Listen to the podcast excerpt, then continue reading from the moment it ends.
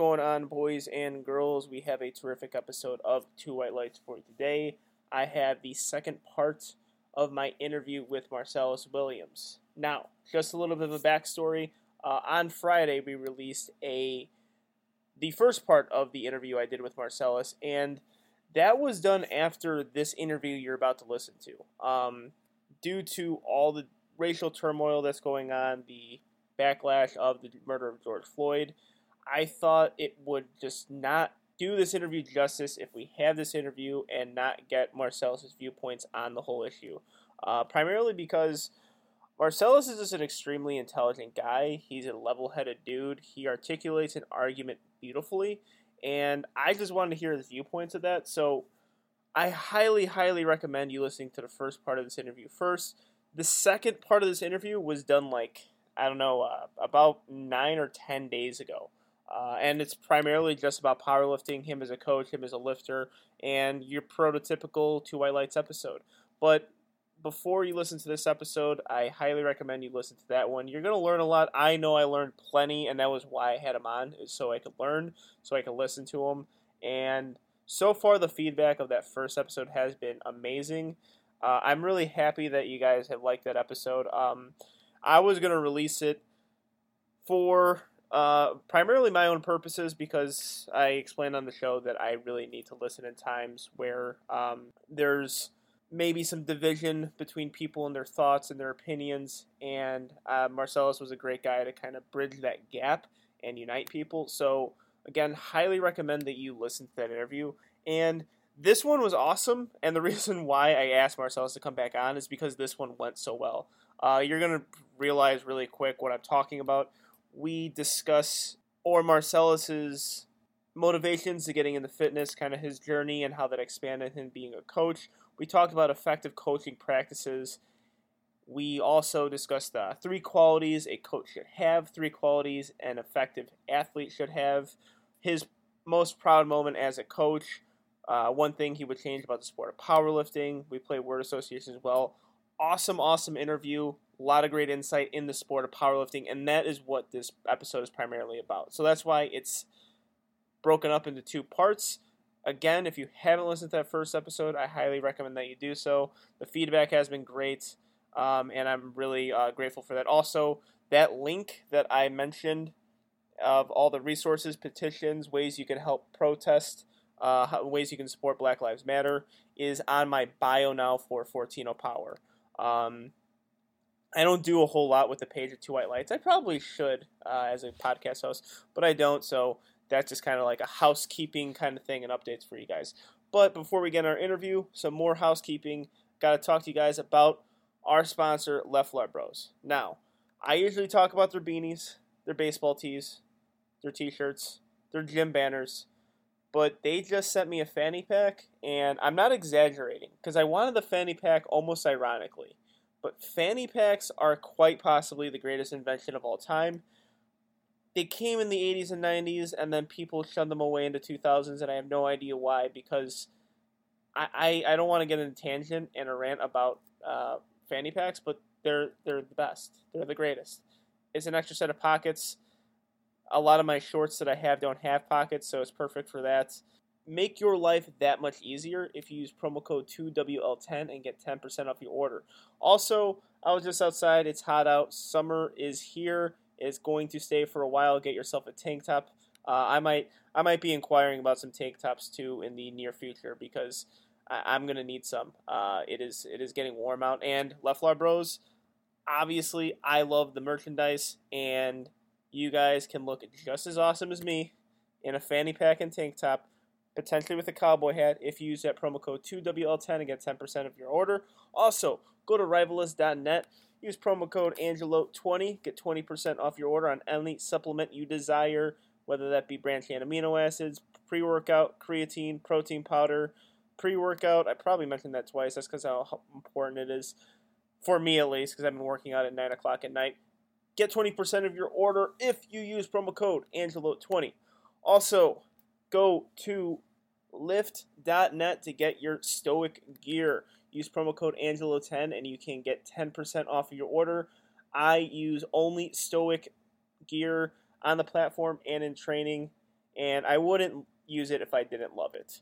Uh, very affordable and very high quality, and that's the two most important things, guys. You don't want to burn a hole through your pocket spending money on gear, and you're not going to with Stoic. So again, Angelo 10 to get 10% off your order. Also, consider you made it through the intro. Subscribe on iTunes. We could always use those subscriptions. Leave a five star rating, leave a review as well. Also, we're available on Spotify as well. A lot of people have been listening uh, to both platforms. We don't have that Joe Rogan like hundred million dollar contracts so we're available on both platforms to make it easier for you guys. Um, and we're also um, available on twowhitelights.com where you can listen to the podcast there. And without further ado, here it is: two white lights.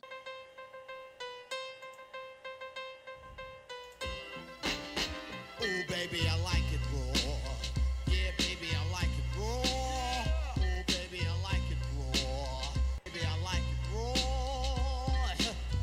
shimmy, y'all, shimmy, shimmy, yeah. Give me the mic so I can take it away. Off on the natural charge. Yeah, from the home of the Dodger Brooklyn squad.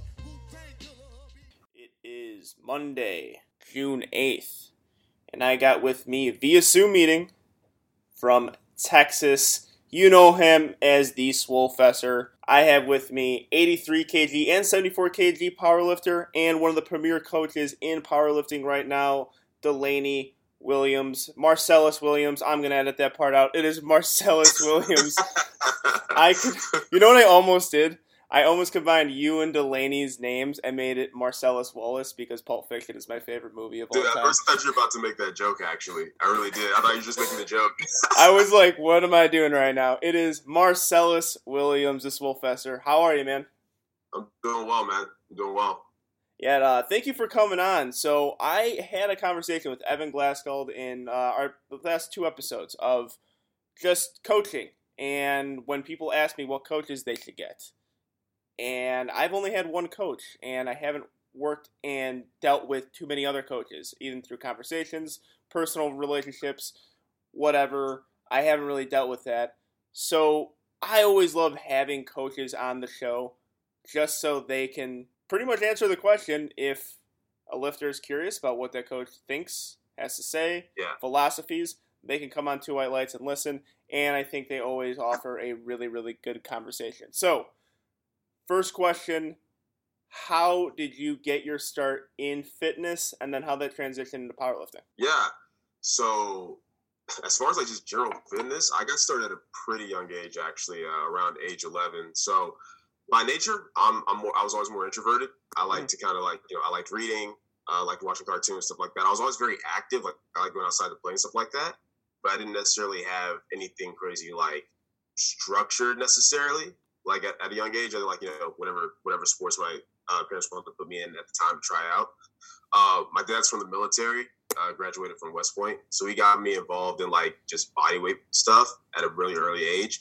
He would do the whole thing like he pulls out a deck of cards and it's like, hey, if it's a red card, you're doing push-ups. If it's a black card, you're doing pull-ups, and whatever the number is, it's how many you're doing. So I actually hated it at first. Like to, to me, I almost thought it was more like a punishment because it's like, yo, like is this because I didn't go play outside today? Is that what got me doing like you know push-ups, pulls, everything like that? But um, over time, I very quickly grew to enjoy it because one, I, I've always liked progression. Just period. I don't care if I'm playing a video game, if it's the feeling of, oh, hey, I'm 100 pages into this book I'm reading. I've always kind of been wired to just like I like the feeling of feeling like I'm getting further along with something. Uh, so I quickly began to enjoy it. And then being somebody who was into like, you know, anime, superheroes and stuff like that, the fact I'm like, oh, this helped me get stronger. That's kind of cool. So it started with just like bodyweight stuff. And for the longest time, I was actually the dude who made fun of people who went to the gym. So I'm like, oh man, these morons are paying money to go to a gym where they can just be working out at home, working out in the park. That's so stupid. I was like the calisthenics dude, right? Mm-hmm. but um, but then around age 17 in high school, I started getting more involved, um, like with boxing, MMA, and simply put, I realized very quickly that I'm like, yo, if I lift weights and get even stronger, it's a lot easier to knock somebody out.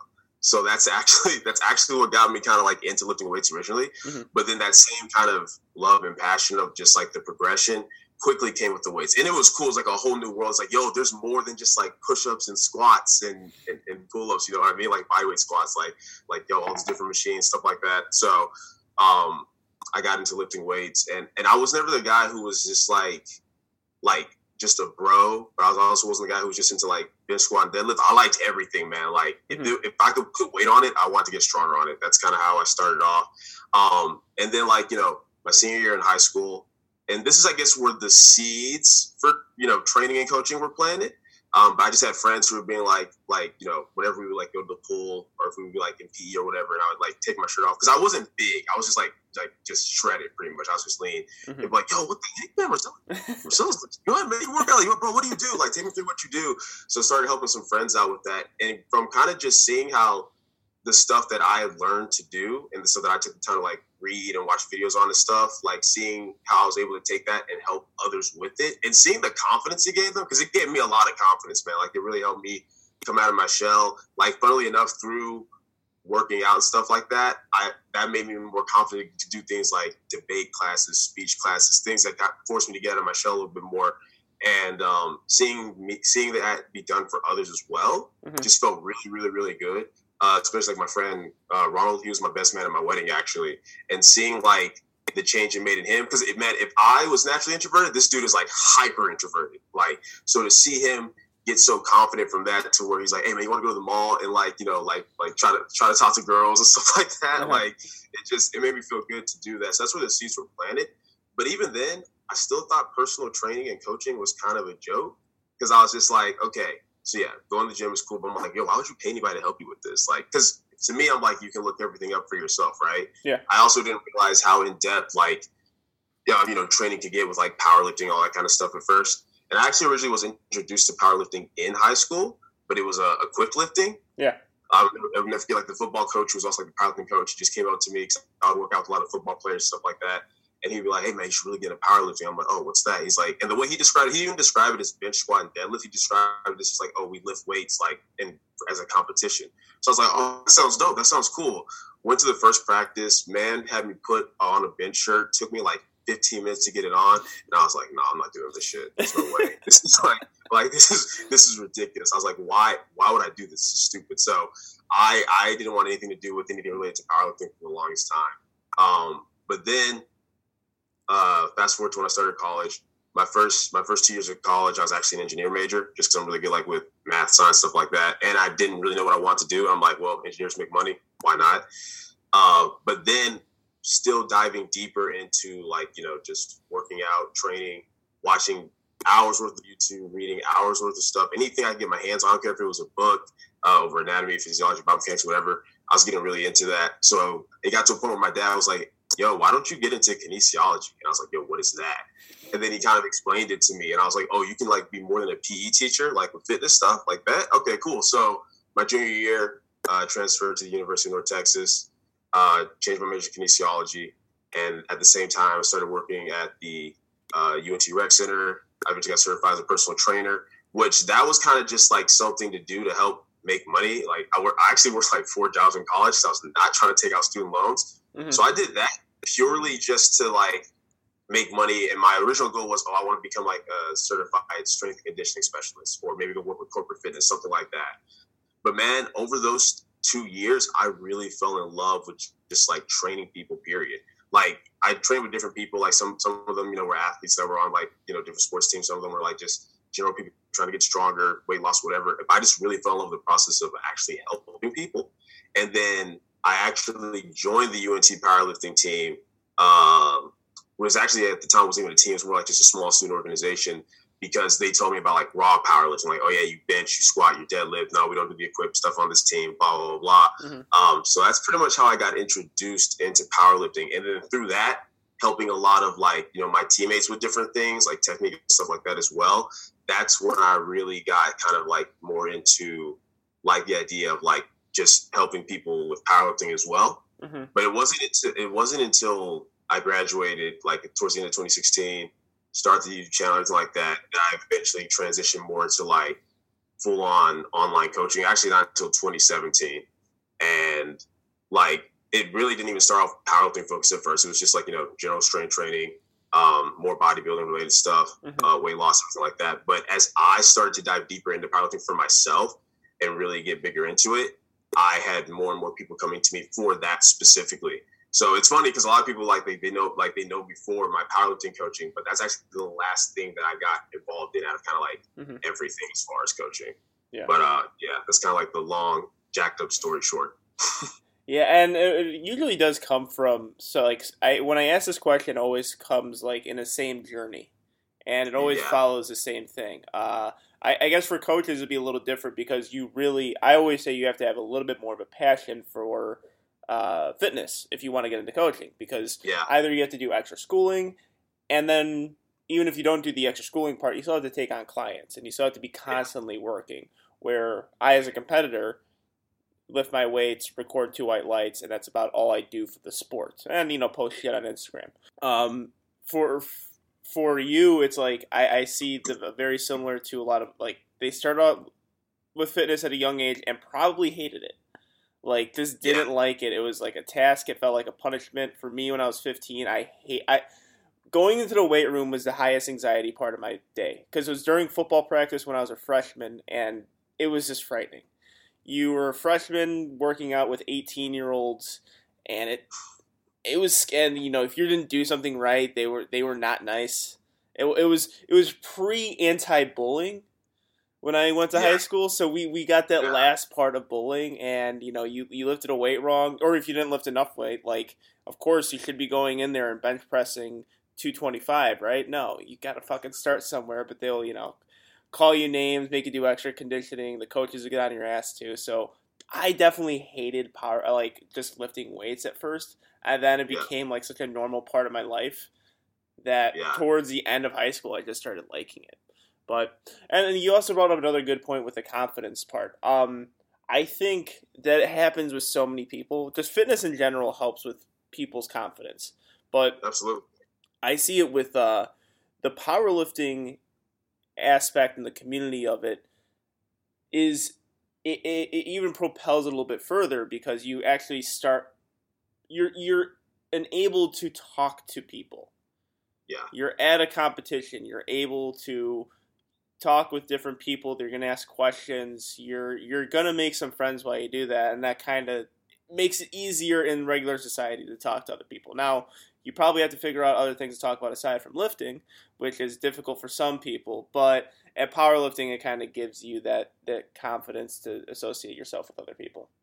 That's an interesting point because for me, it was almost kind of the opposite. So because I have been like working out and lifting so long before I kind of got into powerlifting, I was used to kind of being my only friend or the only person in the group who was working out stuff like that. So yeah. even though it gave me a lot of confidence stuff like that, that confidence shifted into talking to them about whatever. Yeah. It actually took me an adjustment period when I started getting powerlifting to talk to people who mostly want to just talk about lifting. Yeah. Like it's funny. That's kind of part of what kind of got me like into the training thing. Because before when I first started at the rec center, I was just working at the weight room desk, and you know I would talk about whatever, man. Like I like to talk about politics, uh, philosophy, controversial topics. I love talking about all that kind of stuff. Yeah.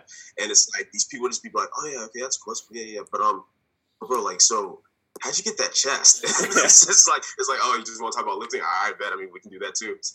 but um, but that community aspect is definitely something that I really learned to love about powerlifting because that's that's one of the things that enticed me about it the most. It wasn't just like, oh, we get to compete with bench squat deadlift. It's like I get to work out with other people, mm-hmm. like yeah, consistently. That sounds amazing. So yeah, yeah. Yeah, I said on past episodes that my favorite thing to do in powerlifting, aside from competing, of course, is going to different gyms, just either in the Midwest or, you know, say if I'm traveling somewhere, which I don't often, but if I'm traveling somewhere, going into the gym and knowing some people in that gym and training with them. Uh, yeah. Either because they're a high level competitor or because I just really want to train with them. So that's that's that's a, a good aspect of the sport. But yeah, again, like working into it. Um, yeah, very similar to me because when I started getting into fitness, uh, like, cause I I do I think you know ob- due to me having a podcast, I'm obviously very opinionated. Just right, I right. if you think I have a lot of opinions on powerlifting, it doesn't stop there. Like there's right. there's other opinions I have, so that there was a and it was usually me debating and arguing with my family, and that always stemmed into like my conversations with my friends, and then even in the powerlifting. So at the gym when they see me just ranting and like just arguing about something, they're just like, uh, we really don't care as much as you do about this. So you can just chill. But right. uh, but on the, the the journey also usually starts off with a different form of fitness. It is a powerlifting, and Right. I think most of it is bodybuilding. Most people want to look better before they want to get stronger, uh, and sometimes you kind of have to do that uh, in order to you know build a good frame and then you just maximize your strength gains. But it's usually powerlifting is the last thing on the menu, but it seems to be the most long lasting. Right. So I asked this for a lot of coaches, uh, and I phrase it differently now. But do you have a coach first or a competition first mindset? Meaning, would you rather coach or compete? Got you. So interesting question. So off the bat, I would say I'm a coach 1st Mhm. and a competitor second. Uh, one, it's how I make my living. It's like at the end of the day, I, I love powerlifting. I love lifting weights, but like me just competing in of itself, you know, I'm not my boy Russell. That's not paying the bills for me. So, so um, you know, uh, definitely a coach first from that aspect. Just you know, got to take care of myself, take care of my wife. But beyond that, I think it's because, like I said, me falling in love with powerlifting, a big part of it came from the background with like just personal training as well. Mhm. And like I, I just love, you know, when I when I see people progress, when I see people get better at whatever it is they're doing, whatever it is I can help them with, knowing that I was just a part of that process, that brings me a certain type of joy that that that can't be matched by anything such as like um, winning a competition or anything like that. So I'm definitely a coach first. But with that being said, I think the uh, the aspect of competing yourself in powerlifting is very very important if you're trying to be a good coach. I feel like Mhm. that's something that a lot of people don't understand. That's why I think you have a bunch of these kids who are like, you know, they'll do one or two meets and then, hey, hey, I've done a couple meets. Hey, I'm offering coaching, and it's like that's that's so stupid to me. It's Yeah. like it's just because it's not just about knowledge, right? And you know, I'm, I'm, I'm the Swolefessor. I'm supposed to be all about like you know, like knowledge and information stuff like that. And I, and I definitely am. But powerlifting is one of those things where it's not enough to just have the head knowledge. If you haven't actually applied some of this stuff yourself, if you haven't tried certain things yourself, if you haven't competed at a certain level, and I don't even mean like relative as far as like how much you can lift. Ultimately, some people will never be able to lift as much as others, but relative to your own potential, if you haven't gotten to a certain threshold, then it becomes very, very difficult to coach lifters under you who are at that threshold. So Mhm. even though I say I'm definitely a coach first, I definitely understand the importance of continuing to train myself and compete myself to maximize my results and therefore be able to help maximize my clients' results as well. Yeah, absolutely, and that's that often gets brought up in coaching. Is you know, do you want do you want your coach to be a competitor? Do you want them not to compete? And also the question stems into should they be stronger than you, or Right. should they have a better total than you? And it's I, I implore you know other lifters to watch different sports and see how those sports operate because I had this conversation when Joe Stanek was on the show too, but it implies in this case as well. Um, if you're if you're going to be the flip side and not do any meets and not have a bigger total, obviously, if you don't do any meets, you don't have a bigger total than most of your clientele. You still need the experience of what it's like to step on the platform, just so you have a little bit more tools and a little bit more experience that you could tell that you could just push back onto your lifter. Uh, if you look at other sports, many of the coaches have played maybe not say basketball, maybe not in the NBA, but maybe they played in college. And Right. they know what it's like to play with those high level athletes. And then if you want to go into the strength aspect of it, should they have a good total? Well, look at most of the coaches in all the sports. Many of them were decent pro athletes, decent competitors, but not the best. Right.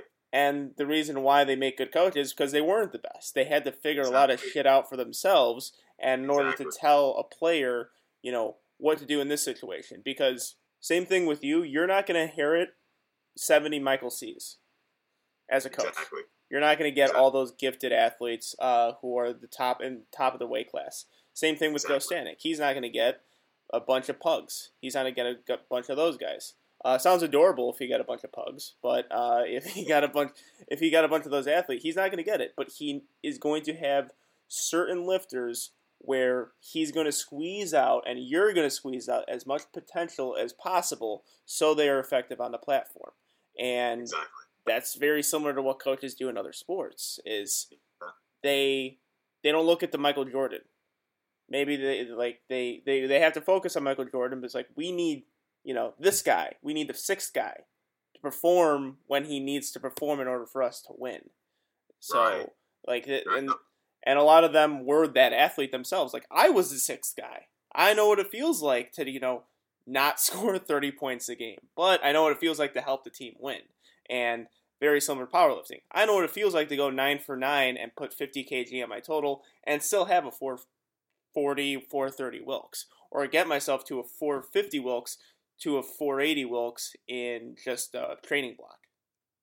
Right, right. No, and, and that's what it comes down to. I tell people all the time that the fact that I'm not, and, I'm by no means going to sit here and say that, oh, yeah, I'm at the bottom of the, the totem pole genetics wise or anything like that. Not at all. Like, even like before I transitioned uh, to the 83s and 74s, you know, out of like a thousand 74 kg lifters being like, you know, in the top 40 or anything, like, I'm, I'm not at the bottom of the genetics list. Yeah. However, I'm nowhere near top 10 either. And the fact that I got where I am so much through trial and error and having to try different things, it makes the coaching so much easier, especially when you are working with somebody who maybe is like a little better structured for it than what you are, like leverage wise, whatever. It's like, oh, this is what you need to do. And it works almost instantly. Bro, how did you know that? Because I've tried 50 different things on Yeah. myself and I and I can recognize that. You know what I mean? So absolutely.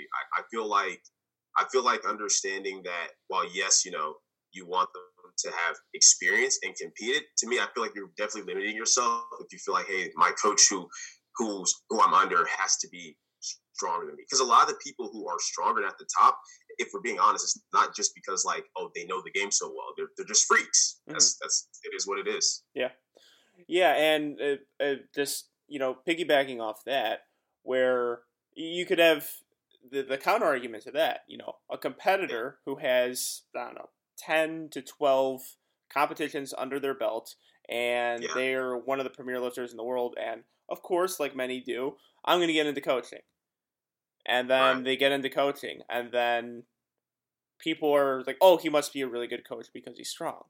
But you got to think he's only been coaching, or she has only been coaching for a year.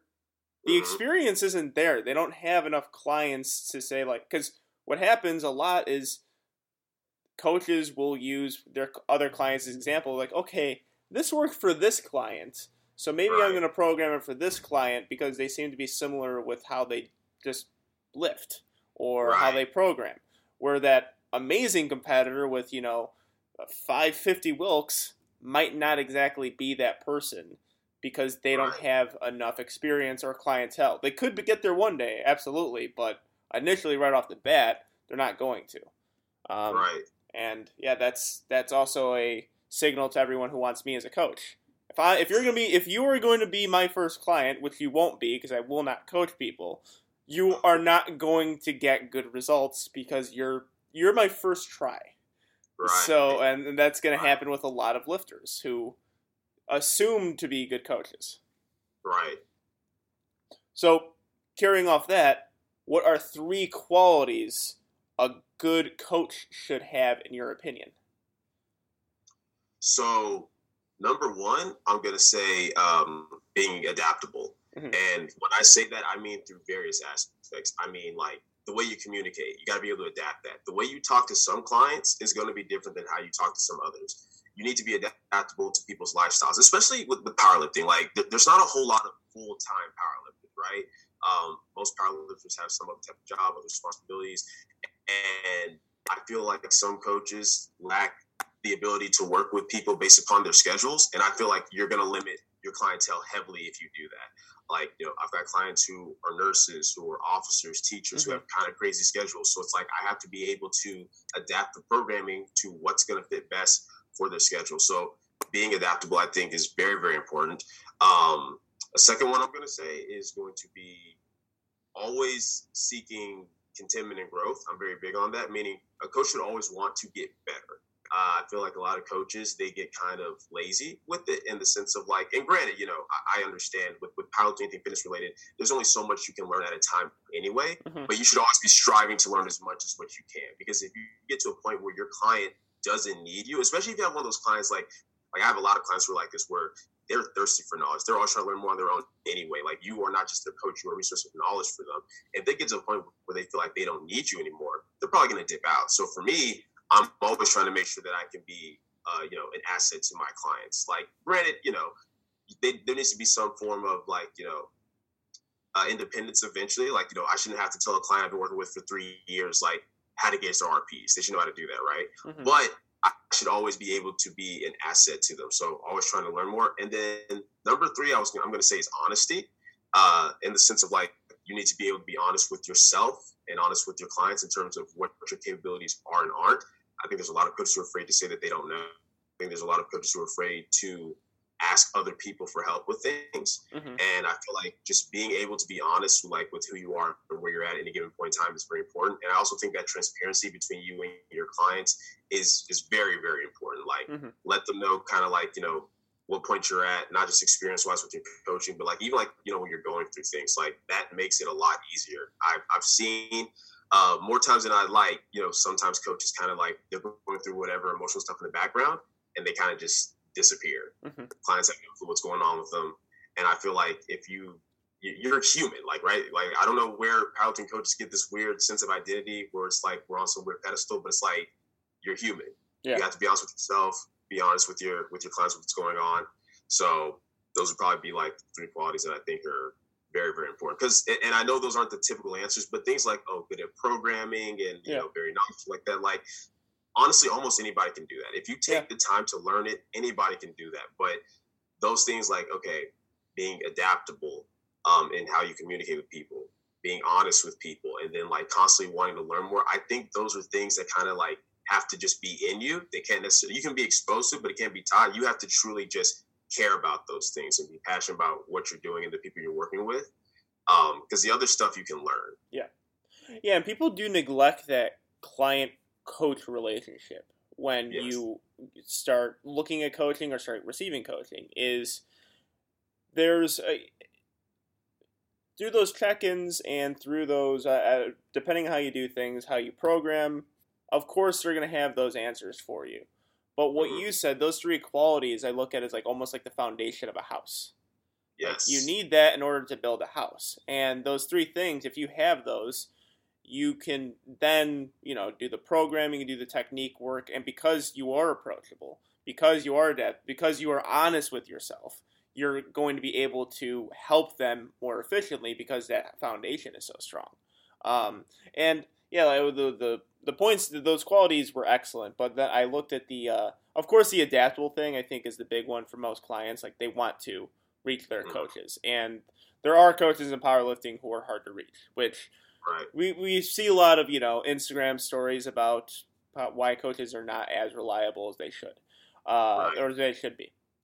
But the second one was big, was how you got to continuously grow with the sport. You got to have to be able to look at things, and I do see that a lot with coaches where not necessarily they fall off, but the programming of lifters and the coaching of lifters is turning into a hobby for them as opposed to right. their job. And exactly. I see and I and I see, you know, the I and call like powerlifting first coaches. Like they put powerlifting yeah. first and they put their other hobbies to the side, much similarly to as far as me, I put powerlifting as my main concern and then all my other hobbies aside. So. I want a coach to match that same energy and I see a trend where powerlifting is kind of like the thing that they do on the side of another thing that they do. And I don't even talk about their job. Of course, if you have a job and you want to pay the bills, that's fine. I'm saying that other hobby that's similar to powerlifting. You know, right. Like, you know, video games or some shit. I don't know.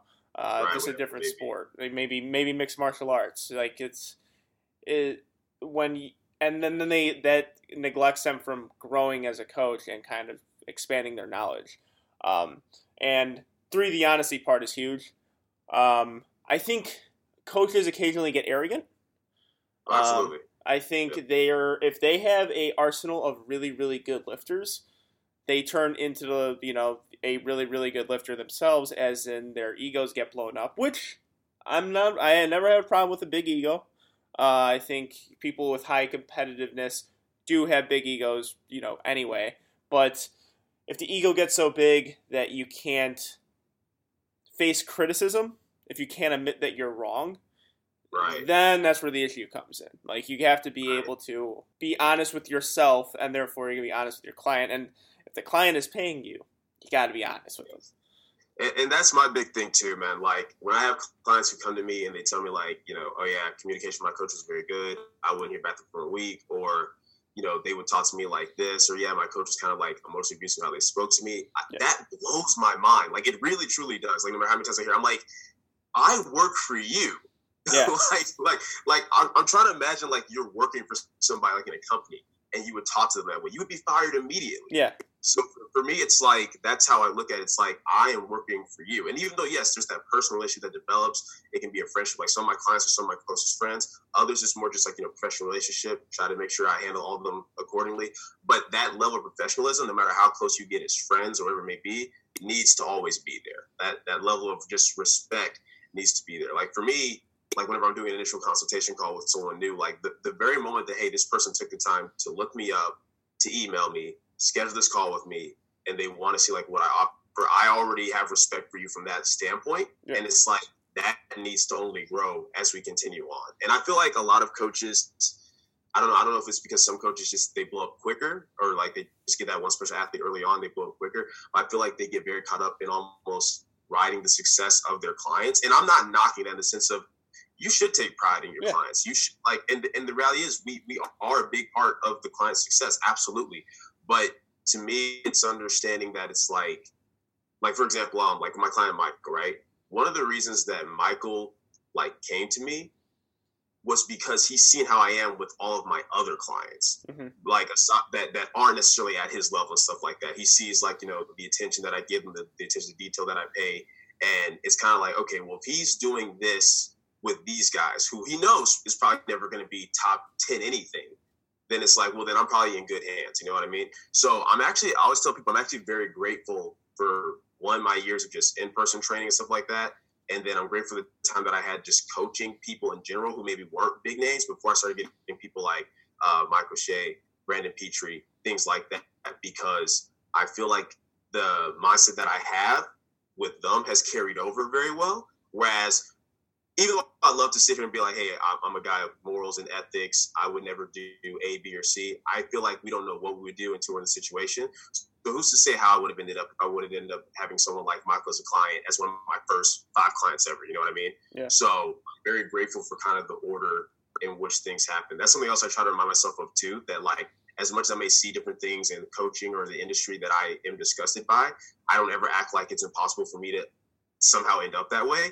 So I try to keep myself in check even more so. It's not, oh hey, I'm a great guy, so I would never do that. It's hey, because I consider myself a good guy, I have to make sure that I don't ever, you know, follow some of these trends and end up that way. yeah, for sure. And uh, occasionally, I don't know if they grow to that point. I think it was just their personalities initially, Yeah. and then that's just what their personality is. And with a high pressure situation like coaching, which uh, I brought up on a past episode of the appreciation I gained for coaching when I received coaching at the Arnold. That was the first time I received coaching from um, and and handling and game day coaching too.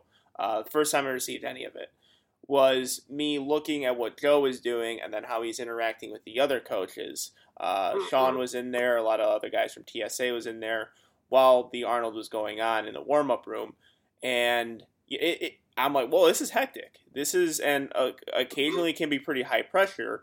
So if you get a person who's kind of a dickhead, you're going to get their personality Right. it's because they're they they're like they're they get anxious and then you know you get the blow ups and then maybe you can start getting the the the panic and the yelling and all that stuff and I have I've heard I've heard that before and I have seen it myself like when I see one on one training where it's you know they they think a coach they have an image in their mind that a coach is that 1975 football coach Right. you know, with the visor and the short shorts and the high socks, and he's always yelling and he has his chewing tobacco. And it's like, oh, that's how coaches should act.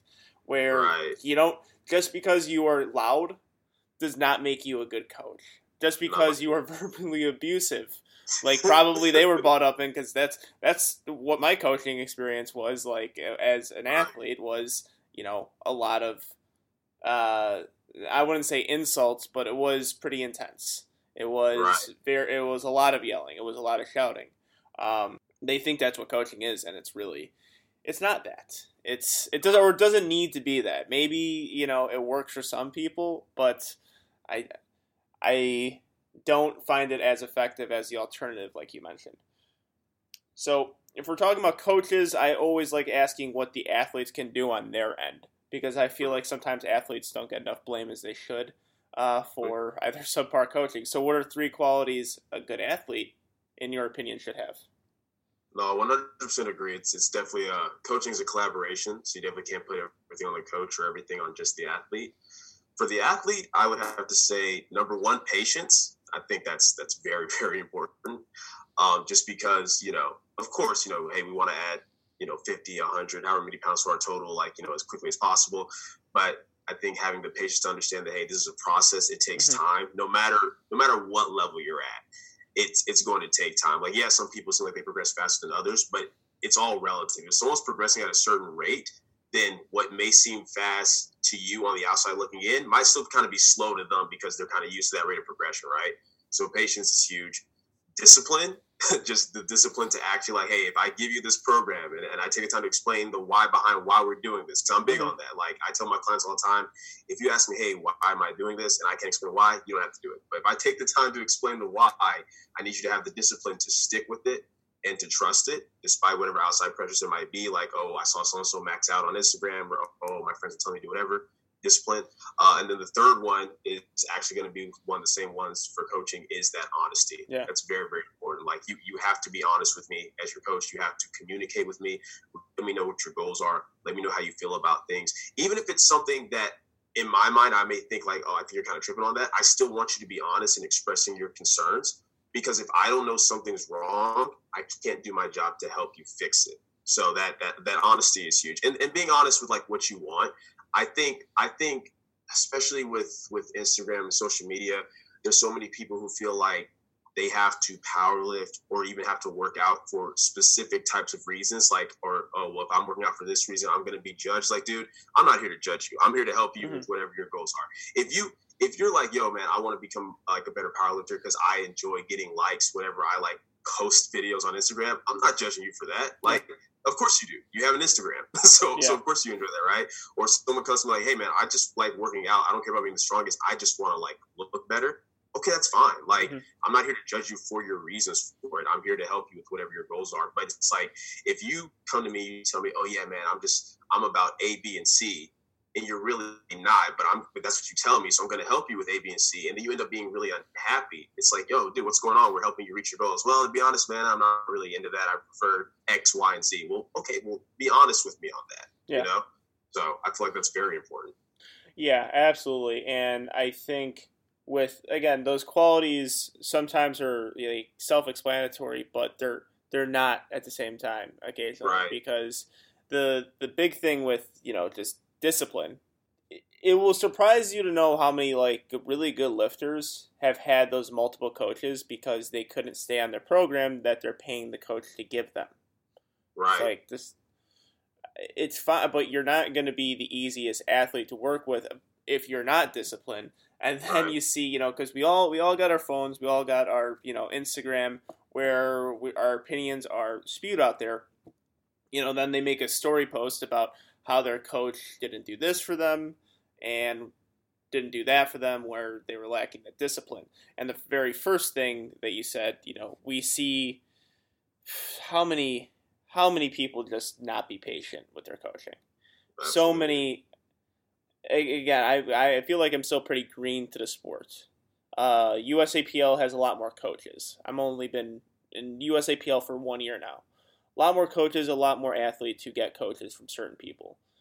I've seen so many examples of people just going through coaches like they go through their socks. Just it's like I had a bad meet, boom, removed, getting another coach. And it's like, all right, well, did is there any other? And I don't know the stories behind. It's like, can did you guys look at things as a whole? Did you look at what went right during prep, what went wrong during a prep? Because I don't know if you guys look at powerlifting just as the top level competitors. They're not always on. They're Right. not always making the progress that they want, and there's always reasons for it, and a lot of them are good at explaining those reasons. Just had Ashton Rouska on the show. You know, he has high goals, but he feels like he hasn't accomplished them yet, and Right. that's that's that's a one person. Um, I know because Michael say we have you know I have great admiration for him.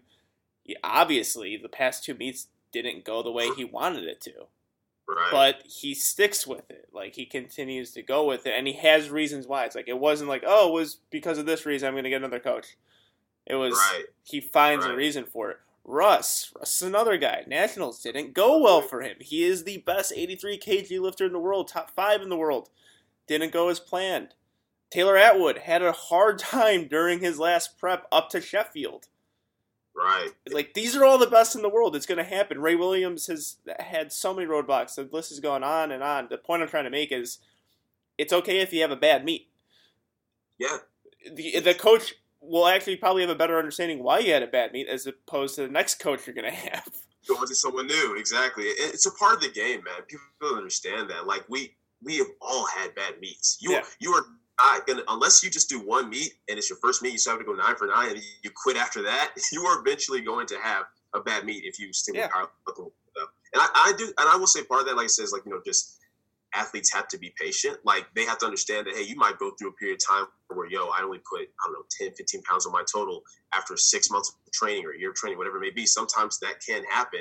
But like you said, if you stick with the same person and that person, you know, is capable, they're going to help you figure out, okay, what went wrong? How can we make it better? But I do think part of that, once again, like I said, coaches and collaboration, right, is on the parts of the coaches. I believe that sometimes coaches, once again, we may think too highly of ourselves and we will make promises that we can't always keep. I always try to make sure that my clients know, like, like that's where that communication comes in. What are your goals? Realistically, what do you think you're going to hit at this meet? And then I will be honest with them with what I think is realistic for the meet. And then, you know, we kind of do things on a range and we shoot for somewhere within that range, right? If we're feeling really great and we hit the top end of that range, awesome. If now we hit the bottom of that range, cool. Mhm. Now, if it's this thing where it's like, you know, and uh, and given that there's not crazy setbacks, in- injuries, whatever, right? But like we've we've been like training together for six months, a year, whatever, and you just make no progress, right? You're on top of the, you're on top of everything you need to be as an athlete, and you can be honest with that. Then yeah, maybe you need to take a look at like, okay, well, what's going on with my coach, right? And Yeah. that's a conversation y'all need to have. But either way, even if you're doing everything right, like nine times out of ten doing everything right, you still have to be patient. That's just part of the game. Oh yeah, absolutely, and especially with this sport because there's so many. It's not really skill based. It's Exactly. it's it's based on how many how consistent you are in the gym, and something can hold be holding you back from being consistent. Um, Right. And it happens, and Absolutely. the stronger you get, the the harder it's going to be to, you know, sometimes your hip can't take it. Sometimes you know you're going to have a strain. Sometimes your knees can't take it. It's like you need like this is not a time to put 25 keys on your total. Like this this Right. this block is not that time. And yeah, I I agree with that uh, very very strongly. I, I like those three qualities as well. But let me ask you this because I often big sports fan myself, so I often try to make as much comparisons as I can to powerlifting and other sports.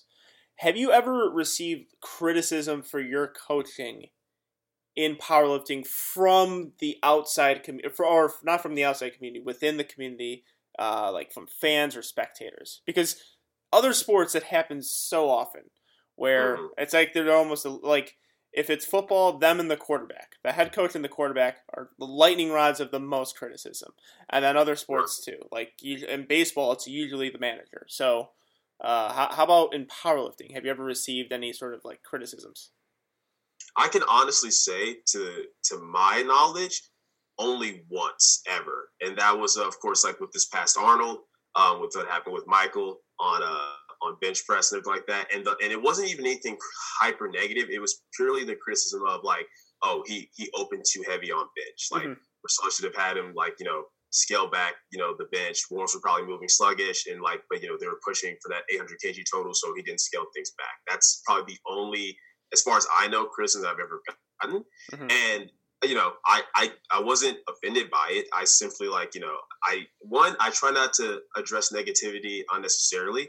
And my thing is this is how I look at things as far as criticism. And, and mind you, those are two separate things to me, criticism and negativity. Yeah. Um, because I look at it from the standpoint of even if someone's intention is to be negative towards me, if their criticism is valid, I'm gonna look at it and be like, okay, yeah, I can do better on that. Um, whereas if the criticism is not valid, then it's kind of like eh, it is what it is. Um, the reality is, though, for me, the reason why I didn't really take that to heart and why Mike didn't take that to heart is because we were back in the warm room. Anyone who was back in the warm room with us saw Michael's warm were flying. Absolutely. Yeah. We know what happened on bench. We know what went wrong with that as far as like, you know, the, the slippery carpet stuff like that. And that's something that I will own. It's like, you know what? Even though from the morning session I knew the carpets were a little bit slippery, I underestimated to what degree that was going to affect you know Michael's bench. And instead of just being like, oh well, no, that's stupid, then you just change the rule and you know like not use carpet anymore, which you know I can still feel strongly about that. Instead, it's like since then we have been doing things work on Michael's technique and form to where this will no longer be an issue. Yeah. But that's that probably was the only time I've ever received like criticism as a coach. And because I knew it wasn't necessarily valid, because that that criticism can only be valid because Warrens were moving horribly and they were fine. So yeah like I, I don't have to this day I'll still say no nah, I don't regret the attempt selection that we went with it's just you know there are variables the day of that you know we didn't account for as much as we needed to that played a role in it so other than that I can honestly say not to my knowledge. Like there might be people in the background saying whatever about me as a coach uh, whether it's related to Mike or any of my other clients but I've never seen or heard of it so yeah. Yeah, it's interesting you brought up the Michael uh, performance at the Arnold because I think people when I when they asked me for my opinion of what happened, um, they think that I was directing my criticism towards you of opening too high, and I wasn't because I was like, I think if you're if you're chasing an 800 kg total, right, your chances of bombing out are very high, yeah, or higher so- than most because you're chasing a ridiculous total that mm. is. I mean, uh, Taylor Atwood's seven seven ninety is the closest, right, in the USAPL and IPF I believe so. Yes. And he's yes. still and he, and with that very very good performance, still ten keys off. So you mm-hmm. have to be you have to be perfect and maybe a little bit better than perfect in order to get that. So I'm like I'm like I wasn't saying anything about the attempt selection. Like the opener right. makes sense for what he's gonna do. I just right. from what it looked like, it's like he didn't get it because he has to be perfect that day.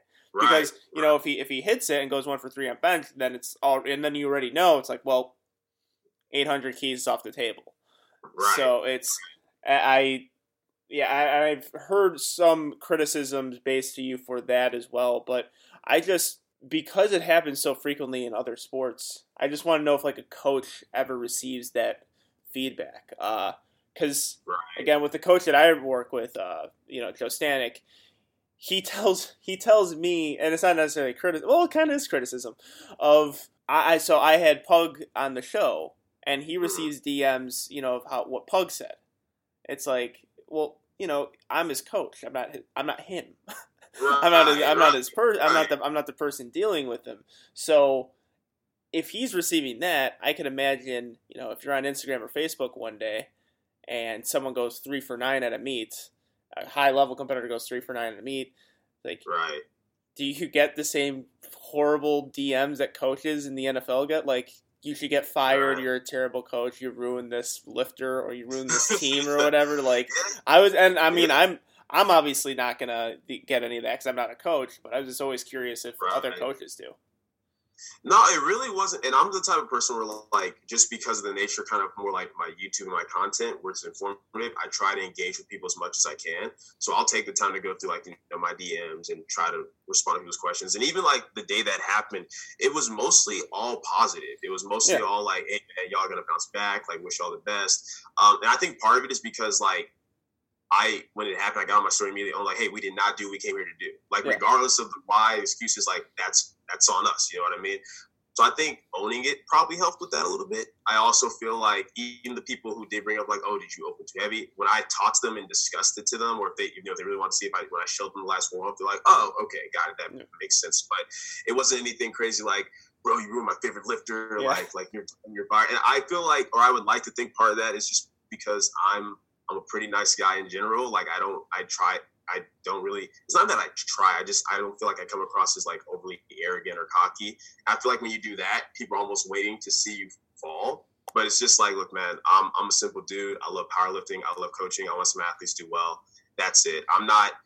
I can honestly say that I'm not overly caught up on like I guess like what people are thinking or viewing me or whatever. And I might get to that point eventually. I feel like you know maybe like certain coaches, um, like you know like like Joey Flex or whatever. When you're at like a certain prestige of coaching or whatever, however you want to put it, maybe they feel like sometimes like this pressure, like all eyes are on them.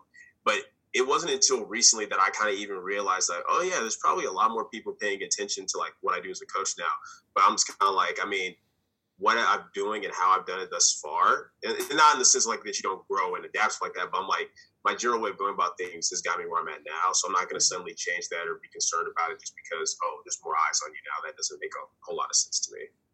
Yeah, because when I was I, I when I was asked about it, and I do receive. It's funny when you do the you know a podcast, you do receive right. then a lot of questions about other lifters, right. and it's like now I have to now I put myself in a corner where I have to talk about other lifters. Um, right. And I think the thing I said, I'm like, I think the opener was too high, but I would. But the funny thing is, I wouldn't put it lower. Yeah. I don't know. Yeah. I mean, even if I saw his yeah. warm up, I mean, like as a coach, I'm like, I knew exactly what the goal is for the arm. Right. I knew what it was going in. I'm. Right. I say the opener is too high, but I'm also not saying to open lower than that. Right. Right. Because and, and that's it's something you just like, got to execute. Yeah, like if somebody's saying like if somebody's saying like, hey, on the day of, based upon like what happened then and there, the opener's too high. I can't really objectively argue against that because I mean he didn't get it right. Yeah. Whether it's because oh the strength wasn't there, the or whatever, like he didn't get it. But it's just more so from the standpoint of like like and Michael and I laugh about it all the time. Like we'll be, we'll be like you know if we're working out together, it'll be like his last one for a top set and it flies, and I'm like nah, bro, we gotta that's it. You're done. You gotta drop it. Can't can't go up any higher than that. Even though that just flew and that was nowhere near your RPE 8 we gotta we gotta call it or whatever right? But it's this thing where it's like exactly we had a goal for that day. And it's like in order to hit that goal we needed to open up with at least that. Yeah. Now obviously you know like i said if his last warm up because that's the thing even though yeah we had that goal we're like hey we're also just trying to have a good meet and if it's not there that day, because like, hey, your last warm up did not move, and we had, we would be stupid we didn't adjust it. We would have, but it did, so we didn't.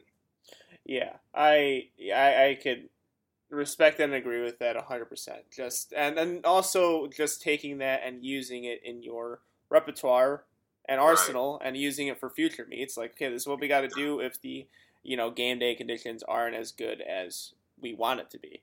But exactly, yeah, that's uh, like that was explaining that to people was because it's hard. It's like you're almost you're especially for you know someone like me who I can only lose relationships and good graces with other people based on what I say. And right. and the funny thing is when people ask, I you one you're gonna definitely misquote me. Um, right. Case sure. in point, I mean I don't want to get political, and I'll probably leave it at this the status I posted yesterday of uh, the what's going on in Minneapolis with the, the you know the looting all that stuff that got misconstrued completely. Like people are messaging me and like wait wait they drew so many conclusions of what I said out of like a one sentence thing. Like no, you guys are assuming what I said. You guys are assuming right. that I mean a bunch of these things. Just got accused of they thinking that I was racist. I'm like, I don't know why you thought I was racist for this entire time, but that's cool. I will show you my girlfriend uh, soon, and then maybe we can have a debate on if I'm racist or not. But that's what happens on social media. So whatever I say about a coach, it's going to get telephoned to someone else and be like, yo, Fortino Power thinks that you open too high. He doesn't think you're a good coach. It's like, nope, not what I said. Yeah, it's yeah.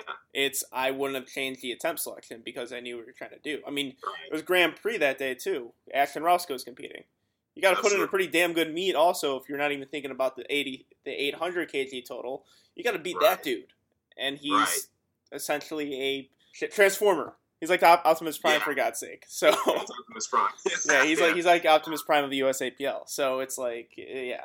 Um, I, and I again just curious about the criticism you, you may face. But speaking on like the more positive side, what's the most proudest moment you have had as a competitor or as a coach? You can give me, you know, either or, just one, you know, moment that you were extremely proud of. I would have to say, as as a competitor, I don't know if I've even really experienced a moment that I would call like my proudest moment as a competitor. But I will say my last meet in February, like that was like my last meet in. 4 kg. I was very, very proud of that meet just because the the nationals before I didn't really feel like I had the meet that I like. I feel like prep went really, really well, um, but due to some personal things going on in the background, kind of like things got kind of weird for me like the last few weeks going into the meet, mm-hmm. and I I didn't have the meet that I wanted to at nationals as a senior because my actual plan was after that after national senior was probably just to move up after that.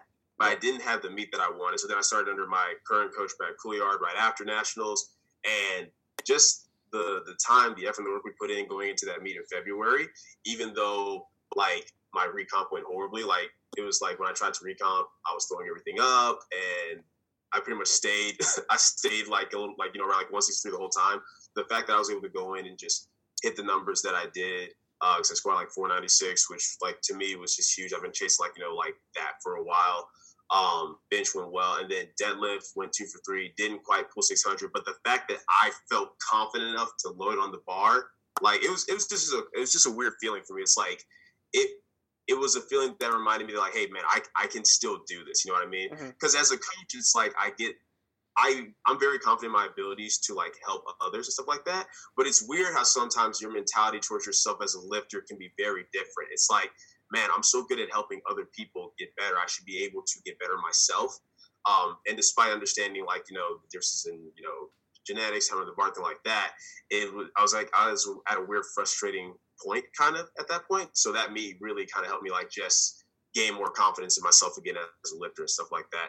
As a coach, as a coach, I'd have, even though it didn't end the way we want, but I had to say this past nationals, um, co- coaching Michael like um, during prime time. That was one. That was my first time coaching like at prime time at nationals, which was just a very cool, bizarre feeling. But it was also the fact that going into that meet, right? It was pretty much this thing where people people pretty much thought they're like, you know, yeah, if Michael Michael were to win this, Taylor would just have to have like a really really bad meet, right? He had to severely screw up or mess up. And by the time we got through bench, just the way like like um the phones were getting blown up, hearing people talk and stuff like that. The fact that like, yo, they are really pushing this. It was just a very, very cool feeling because yeah. I knew going into it, um, one, a lot of people didn't necessarily know who I was as a coach, but a lot of people who did, there was a lot of kind of uh, not not negative in but more so like, oh, who is this guy? Like, like you know, like why why isn't Michael with his old coach? Why is he with this dude? Oh, I didn't even know they were together. Even though we kind of started working together going into that past worlds and then on afterwards. So I guess the the feeling of like just you know seeing because because aside from being my client, Michael was also one of my closest friends. So mm-hmm. seeing him like be in that position and and seeing like just the excitement and how happy is because you know Michael's a very chilled, stoic, deep voice. Hey, what's up, I'm Michael C type of yeah. dude, right? So like to see like just that excitement, that energy, um, and the fact that he trusted me, like to help him get to that point. That was probably one of my like proudest moments as a coach thus far, just because it, it was beyond just helping a high level client get to a point. It's like, yo, I'm helping, yeah, high level client get to an even higher level, but it's like I'm helping my friend fulfill like what you know one of his dreams up until the point of deadlifts, obviously. So, but even despite how it ended, that was still probably one of my uh, proudest moments, I'd say. Yeah, I for for that performance at nationals, I would I would have to agree. Like that was such a great moment where it was the hype was building, and the hype was going into the meet, of course. Um, right. The the there was hype there, but people are like, I this he's making progress. And when he hit that second bench, I remember I was with my friend. I was like, "Holy shit, that moved!" And I was I was stunned by that. I'm like, I think he might actually have a have a chance here. I know it it uh, it was unfortunate what happened, but that whole that whole uh, build up was as a as a spectator as a fan was pretty great. So I can understand why that would be um, high up in your list. Um, yeah. So very broad question coming up. The broadest question we have, but it usually is to the most rantable uh, discourse. Mm-hmm. What is one thing you would change about powerlifting? And when I say that, that could be rule, environment, the culture. you could pick this and go anywhere you want on it? If there was one thing I could change about powerlifting, it would probably be uh, the layout of like the meets, like what meets someone can go to, and mm-hmm. and like and like it would be more instead of just being like, okay, you go to a qualify, you go to a meet, you get a qualifying total, and you go to nationals. There would be like different levels to it. Like, okay, you have to, you know, you got local meets, you got regional meets, mm-hmm. and you got whatever after that nationals, and you have to do this many local meets first, or do you know this much first, whatever it may be, before you can yeah go to like these other level meets. And the the the reason why I would do that is because I really feel like something like that would help powerlifting grow as a sport. Mm-hmm. Um, and, and and that's my thing. I I really want to see powerlifting grow more. And I feel like in order for it to grow more, I, I feel like there's two things have to happen. One, you need more people um, like Russell. And when I say that, I don't just mean I don't necessarily mean like just his level of strength. There's lots of strong people in powerlifting, but I'm talking about personality. Yeah. Like people are drawn to personality. People are drawn to like like characters in a story, basically, right? Like that's even with the whole like you know the Battle 74s or whatever. That's a big thing that drew people in, stuff like that, right? Yeah. Um, but I also feel like if people wanted to be wanted to grow more as a sport, you have to give it more of that kind of sport structure. Yeah. And I feel like if you start to do things that way and start to like invest more things like like money into it, cash prize, things like that, I feel like that's just gonna help it grow more. So I feel like kind of sectoring things off that way works better because it's like, you know, yeah, people just want to power to powerlift. They still have their local meets and stuff like that. But I think if you make these higher level meets truly higher level, and you can invest more money into it and give more people to incentive to do it, aside from just like oh titles and rankings, but like actually put more money into it and what they can win. I feel like that's really gonna help it grow more, if that makes sense. Oh. So it's kind of like if you want to be like a sport, then or you want to be seen as a sport, you have to structure it more like other sports. Yeah.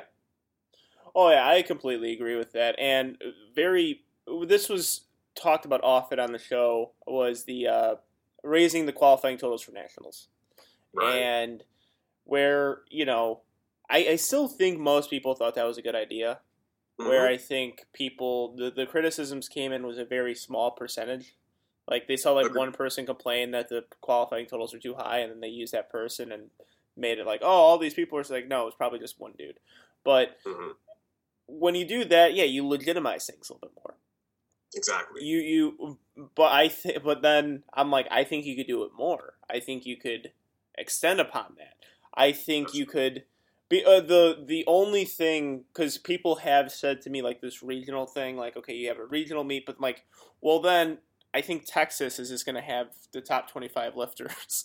like yeah. like you're going to have a guy with like a 550 Wilks like maybe not, or like a 520 Wilks not get into Texas because Texas is one bigger population than other places, but two they just have so many good lifters there.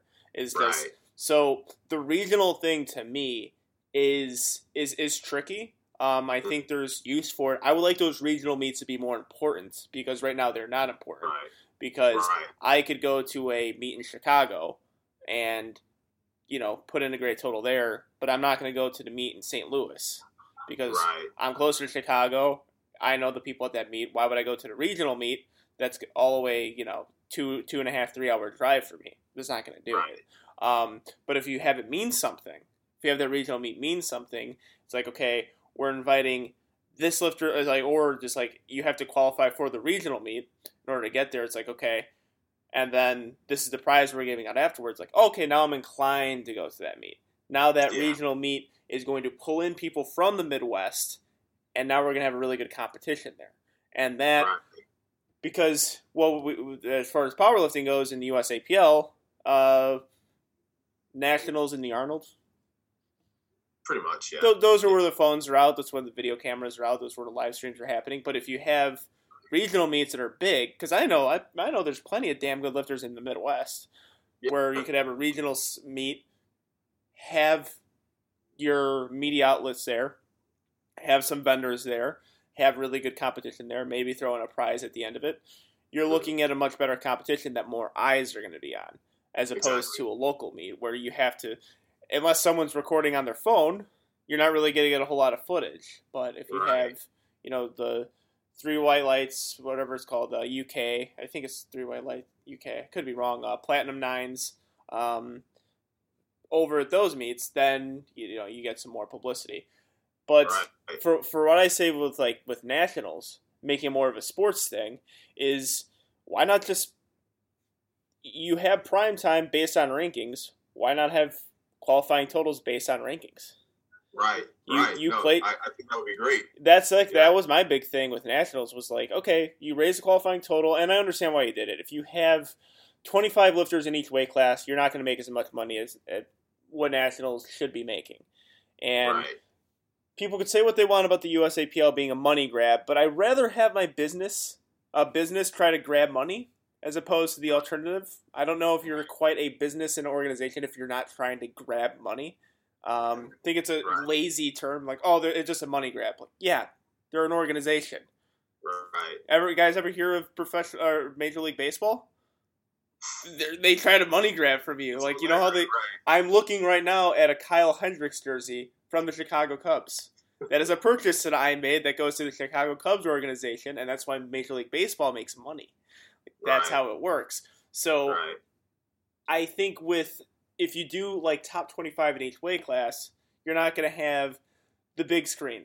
You're not going to have the the the great warm up room that we get at nationals Sure. it's going to be high level competition. Um, it's going to be more intimate. It's going to be all that stuff and more, but they won't make as much money. Right. Which Well, I've even said start with something like the top fifty, something like that, because like because because because really that's about. I think that was close to about what some weight classes were having this past Yeah. nationals anyway. So I'm like, okay, well instead of it just being whatever random person signed up for the qualifying total, just make it be the top 50 so that way there's a little bit more involved in it. And whenever I've talked about this with people, and, and as far as like, you know, the whole money grab thing with USAPL, like, are, are there certain things where I'm definitely like, okay, they need to do better with this or like do better for like, you know, the members of this? Absolutely. But at the same time, I understand, like you said, it's a business. Yeah. They're trying to make money. It is what it is. But my thing is, it's more so like, I've heard people make the argument like, oh, but if you start structuring it that way, then only like, only like the best of the best of the high level lifters are going to get the most attention. One, that's happening anyway. Yeah. and that's the nature of any sport. The better you are, the more attention you're going to get.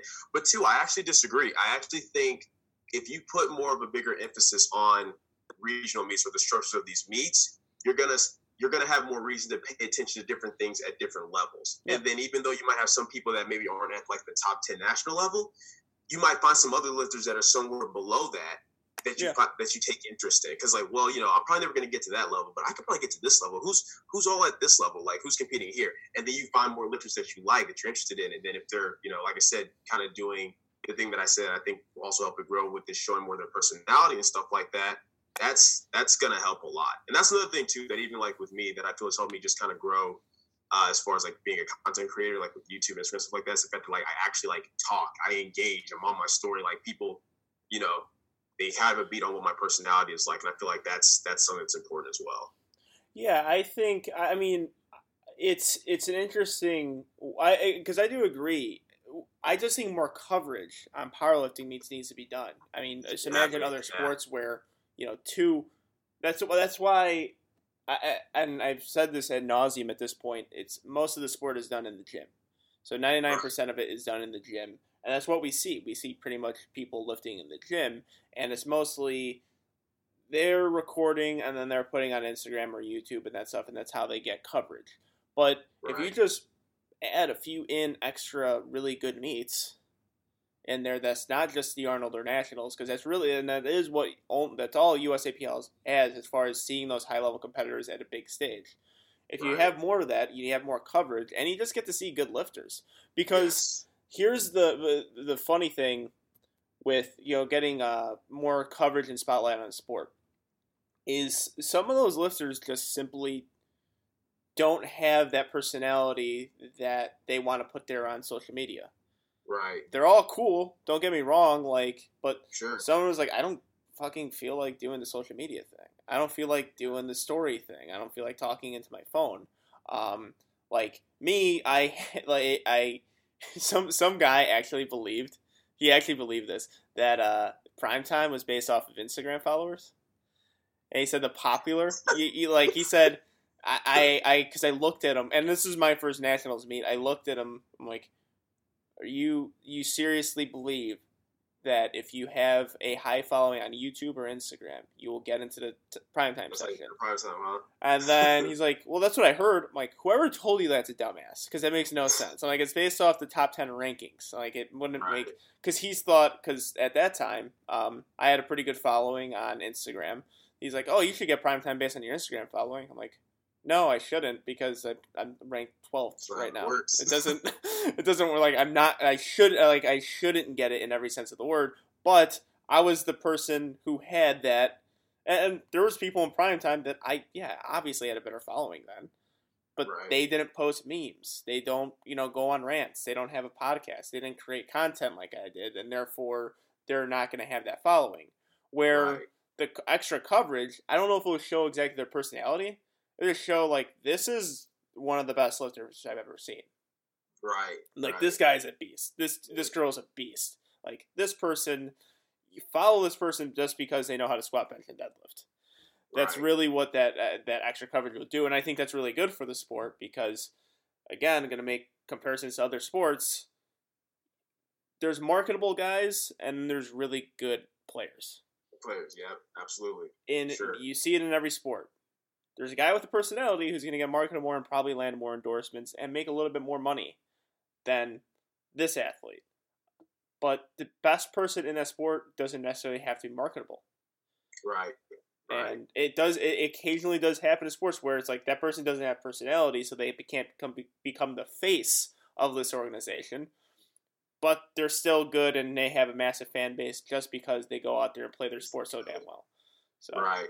Yeah. Yeah. It definitely has to be one or the other. It's like because without without that, there's it's it's not going to grow the way people want. And that's why I actually thought you know I the whole you know the concept idea of like in the Sheffield, I was like, okay, this is Yeah. kind of step in the right direction. My only thing, and this isn't so much a criticism because I was very excited to, to watch that and see that go down.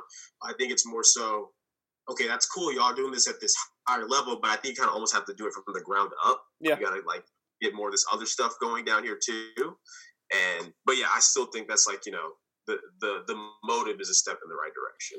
Yeah, and then the, you're gonna have to get because I agree uh, with you know everything. But you're gonna have to get cooperation of all the other regional people and all the other people in states and Yeah. where and that just for dealing in Illinois. I'm not on any board or anything, but just talking to people in Illinois, like we can't even get like we can't muster up like organization to get certain meets in Illinois Right. like now we have to do with with regions like okay how how are we going to have events in illinois that will qualify you for that regional thing where you're forced to do three or four meets a year right. and i don't know if people care about it enough in order to do that but Yeah. and then it's going to vary state to state because i have i have no idea what's going on in michigan with usapl i have no idea what's going on in ohio with usapl um, all i know is illinois and i was I didn't compete in USAPL for my first two years in powerlifting because of there's no USAPL presence. Right. it's very little. right. It's locally. I mean, there's three APF meets that take place within 30 minutes of my house, and then there's two or three USPA meets that take place within 40 minutes of my house. Like I know there's only two Illinois meets yeah. One or two of them in Chicago. One's a novice meet, so I wouldn't compete at that one. Other one downtown Chicago, and the other one is in like Bloomington. Right. Like those are the only two, and those are depending on where you live, could be really really far, and it's only two. So Right. Yeah, it's a lot. It's like that for a lot of like my clients that are in the Cali area, where it's like, yeah, it's not that I don't want to do USAPL. It's just I'm not trying to drive two, three hours for a local meet if I don't have to, compared Yeah. to like you know USPA meet is 15 minutes away. So that's definitely a big part of it for sure. Yeah, absolutely. So we do this occasionally on Two White Lights technique tip, a cue or tip that has helped the most on any of your three lifts. So just pretty much your favorite one. And it's always good asking coaches this. Favorite one. Mm. I'm gonna keep this one. I'm gonna keep it simple. There's there's lots of cues and lots of tips that I think have helped me a lot on, on all three of my lists. But this is a simple one that I think will help most people. Most people want a bigger bench, so I'm just gonna go with this. Um, so after you know, after you you know set up, you unrack the weight, you know, you set your glutes, however however you go about your setup. Breathe big into your chest, and then I like to cue push your, your chest towards the bar as you're lowering it. A lot of people when they're benching, they're just thinking about like, okay, I'm just gonna lower the bar like you know to my chest. For me, I like to cue if I'm thinking I'm trying to push my chest towards the bar as I'm lowering it. You're cre- you're one keeping that chest more elevated, so that's gonna help you maintain that bigger arch. Two, you're creating actually more tension. So that way, once you get that pause and you drive off the chest, you're going to feel way more powerful, way more explosive than if you don't do that. Mm-hmm. So simple, easy to apply cue. Like after you breathe big into your chest, think about trying to push your chest towards the bar as you're lowering it. Yeah, uh, I think I've gotten that cue many times. I'm just such a bad bencher that I forget all the cues that I that uh, that's been told to me. But yeah, I've that that is a really good one. Um, once you get to start thinking about that, that does help. That has helped me a lot because, uh, yeah, before getting coaching, I really had no idea how to bench. I was just benching like how I thought bench pressing should be, not bench pressing how it ought to should be. So yeah, uh, yeah, that's something that's helped a lot of my like a lot of my clients, even some of my best clients who are great at benching. It's like they can do everything else right, but they'll forget that one key and they'll remember, hey, push your chest with the bar, and they do it like, oh crap, this feels way better. So. Yeah. Yeah. yeah. The yeah benching because there's so many cues that I have to remember. I often forget at least one every single time I bench. So uh, yeah, that's that's a really good one. And I we do the technique tips and we usually get some. We usually get them for deadlift. I don't ask, but people do it. People give me the technique advice for deadlift. So thank you for you know taking the courage and placing it onto the bench. All right, and uh, Two White Lights' favorite, we are going to play word association. So I'm going to give you a word. You're going to give me the first word that comes to mind. And based on your word, we're probably going to get into sub rants. So, going to start very easy. Squat. Depth. Very common answer. De- it's either depth or high. Uh, okay. Uh, bench. Lockout. Lockout. What do you mean by that? Like actually fully locking out like the bench. Like I, I, I don't know, man. Like I'm, I'm, I'm big on that. I see like soft elbows so oftentimes that it gets passed. I'm like that shouldn't have, that shouldn't have passed. But right. Yeah. Well, uh, what's the rule though? Like you got to show the judges like where your arms are extended. Yeah, whether your arm is whatever. It, it's crazy, dude. I'll be in meets and I, I will see people be like, oh yeah, I'm gonna, you know, I'm gonna tell them that I can only like lock, lock out to this point because that's what I can do. And, and I'm watching, I'm like, I know you can lock out fully, man. That's so, that's so stupid, but whatever. Yeah, the best, like, the, but I do picture like the perfect bench as being like a Jake Amendola kind of guy, where it's like, cause he's world record holder in the bench, but kind of like, cause he does have that bench body. Where right. it's like you could tell his elbows aren't exactly uh, ex- extended, where he's pressing and then like just going like this, and you could see like the elbow is not completely in. But I, I think he legitimately can't. But probably yeah, why he's yeah. over 500 pounds. I think. Yeah. Over 500 yeah, pound bench. Like, the people where they truly genuinely can, like I get that's what the rule is for. Yeah. It's just, of course, with anything else, people will take advantage of that. So yeah. Yep. If you're not cheating, you're not trying in the sport. Deadlift. Slack pull. Slack pull. Do you? Uh, how many how many times have you pulled on a deadlift bar?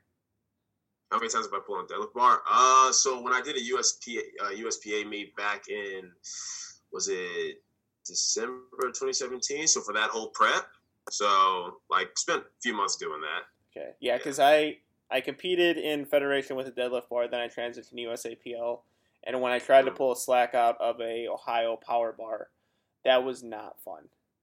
Yeah. That was one of the worst feelings of my life. See, that's the thing. When you go from a deadlift bar to the stiff bar, it's it sucks. But when you were like me, you went from a stiff bar having to learn how to pull slack on that to a deadlift bar. It's like, oh my god. Well, because I, oh, cause I was so like unknowledge. I, I I was so lost in the sport where I never pulled the slack on anyway. I yeah. just lifted off the floor. And then I like someone told me it's like okay, pull the slack out. So like I I was doing it wrong. I was more yanking on the bar than pulling the slack out. Slack but out, yeah.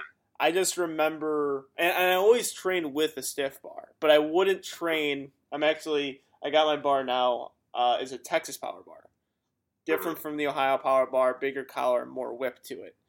Um, mm-hmm. I assume that that was it's better than the deadlift bar, and that's what I trained with was a Texas Power Bar. Then on certain days I would use a deadlift bar, and my deadlift was that much better.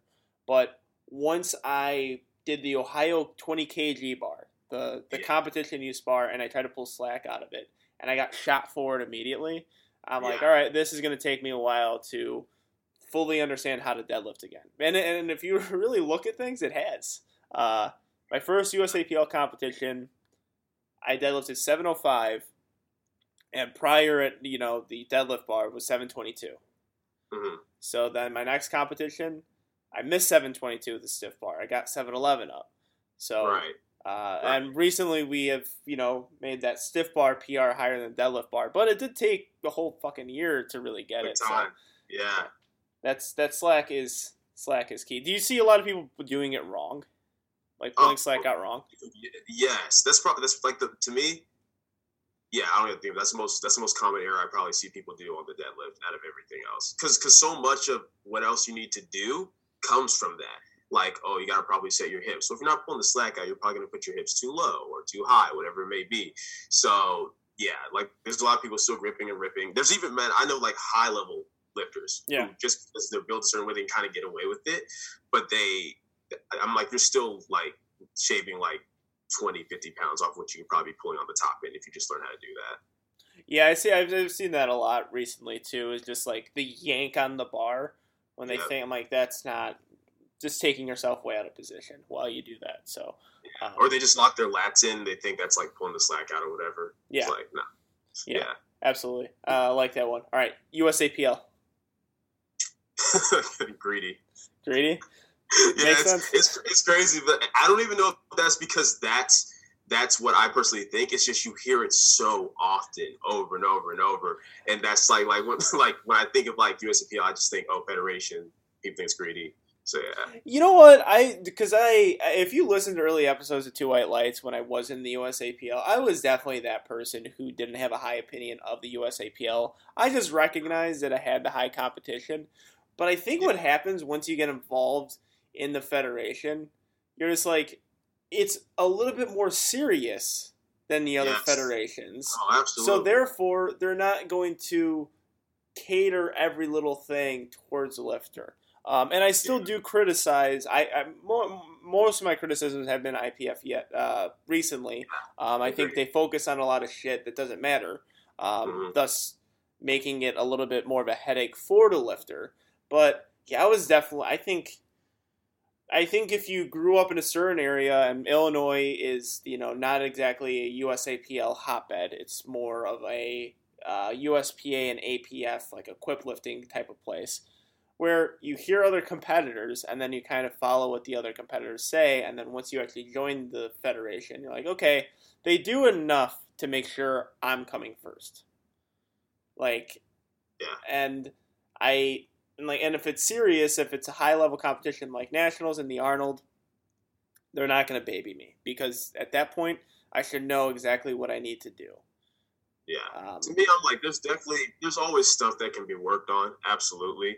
Um, there's always going to be things you can criticize with any type of business. But I can still definitely say, especially it's funny after I did that one USPA meet, I was like, yeah, I'm a USAPL boy. I'm, I'm not. Uh, there's, there's, that's, that's. I don't think there's a better federation currently. I really don't. Yeah, and then uh, because local meets are local meets, and I tell us people all the time, Exactly. local meets are local meets. It's going to vary from different state, from different you know towns, and all that kind of stuff, depending on who the meet director is. All Yeah. that stuff's going to vary. But when eh, when I was at nationals, and you know they had such organization with the warm up room, with the iPad, like tell like asking where I was because I'm in the hole, and I didn't have a coach, so they were the the person just handling, you know, the back, one of the workers there. Like Right. that's, I they don't do other things, I guess, to make the lifters come first, but that is huge. That's big. Yeah. That's organization. They're making sure I compete properly. Um, Yeah. and I mean, I'm still sore at them coming backstage at Delaney Wallace telling him to change his singlet, and when he did his three squats already, like what the hell, like like that that stuff. I'm like, what are you guys doing? Like that's stupid. Don't do that. That's dumb. And then telling Yeah. me to watch my singlet at the the uh, the check-in. I was like, no, like the, whatever. I'm like, I'm not gonna watch my singlet. If you guys want to kick me out of the federation because my singlet smells, that's fucking Yeah. cool. That's But it's, it always seems like it's the petty stuff. That's Yeah. what's funny about. Like I think the on the broader scale, the organizational stuff, I don't have that much to complain about. It's it's usually like these these smaller decisions or these petty decisions where I'm just like why like why are you doing that? and I think once and I, I yeah this this might get me in a little bit of trouble, but I think once you get more young people, like who because there are going to be us competitors who are going to get jobs in the USAPL because it happens. Uh, people who are passionate about powerlifting stay in powerlifting or help out as much as they can. So once they get like a new generation of people in there, yeah, they're going. It's just it's going to change the generation because there's sure. there yeah there are if you look at you know some of the people checking your thing 99% of them are pretty damn cool um, Yeah. where they joke around with you but you occasionally get the old head in there is like watch that singlet i can smell it from here like Yeah, one you're smelling my knee sleeves you prick and two you, you're like you can't like you can't like what, what, what are you gonna do Yeah. like like uh, right when I'm, the judge is gonna smell me like what's that's like it's an old head kind of thing. And i think the same thing with the singlet. Yeah, you know he passed it but then a judge saw it had a problem with it and then they come up to delaney after his second or his bench opener and they said you have to change your singlet. Like come on guys. Don't Yeah. focus i always say focus on the shit that matters competitive advantage all that stuff. If a lifter is trying to game the system cheat the system call that person out but not the person who's wearing a superhero singlet that's right. let him let him do that Unnecessary. Yeah, all right next one bodybuilding steroids. Ooh, all right. Would that, if I asked you USPA, would steroids be the first thing you said too? No, Okay. Bodybuilding. So why? Uh, so why? So- why that word? I think it's important to understand that, like, when I say bodybuilding, I'm not referring to like just like hypertrophy training. Yeah. Like when I'm talking about bodybuilding, I'm talking about like the actual competition of like bodybuilding. Um, and the reason for me is probably because, so like I said, before I got into like you know online coaching anything like that, when I was just doing like you know the training and when I first started my YouTube channel, was very informative like that. So much of what my content was focused on was like myth bustings and preventing actual facts, information, and so many of these myths that I would have to like bust and and people would try to like argue me counter would be like, oh, but this guy says this, this guy says this, and all these guys are roided up bodybuilders, like Yeah. known roided up bodybuilders, and it's like I got to this point where like, I almost had like a disdain for bodybuilding because it's just like, bro, people have confused actual health and fitness with bodybuilding. They're not the same things. Bodybuilding is a competitive endeavor, and yeah, you know, people are gonna you know use PEDs and stuff like that to get better. But it's like it's like, oh, so and so said if you just do this, like like for example, I have people like, oh no, you don't have to like you know you don't have to progressively overload. You have to do more workload over time. It's like if you just keep cutting your rest time shorter and you know you're pushing yourself blah blah blah, you'll grow. Like look, this guy hasn't added, he hasn't changed his workout structure in like years. Look how much bigger he's gotten. Yeah, because he keeps upping the dose, bro. Dude can't wipe his own ass. Like come on. So yeah, Yeah, that's I. Because I was into when I started getting into fitness, I was into like the bodybuilding aspect. Granted, it was a, a lot of the pages I followed and YouTube. It was mostly comp- yeah, it was actually 100 percent YouTube.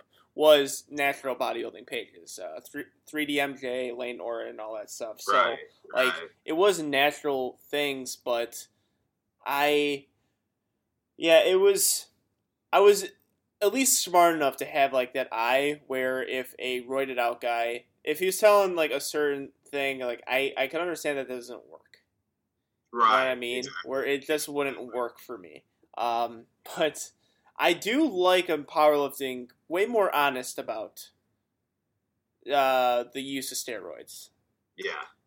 Yeah. That is that is one. Even though, and I've said it, I, I might have a, like a little bigger episode on, you know, my my viewpoints on steroids becoming a norm in uh, powerlifting. That's my issues with that.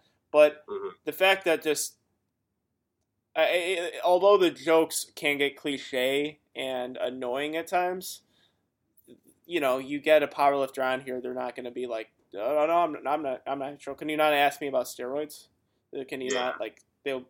I'm not going to ask about steroids, but if I ask them, like, okay, you're obviously not, you know, not natty, they'll be like, yeah, yeah, I know.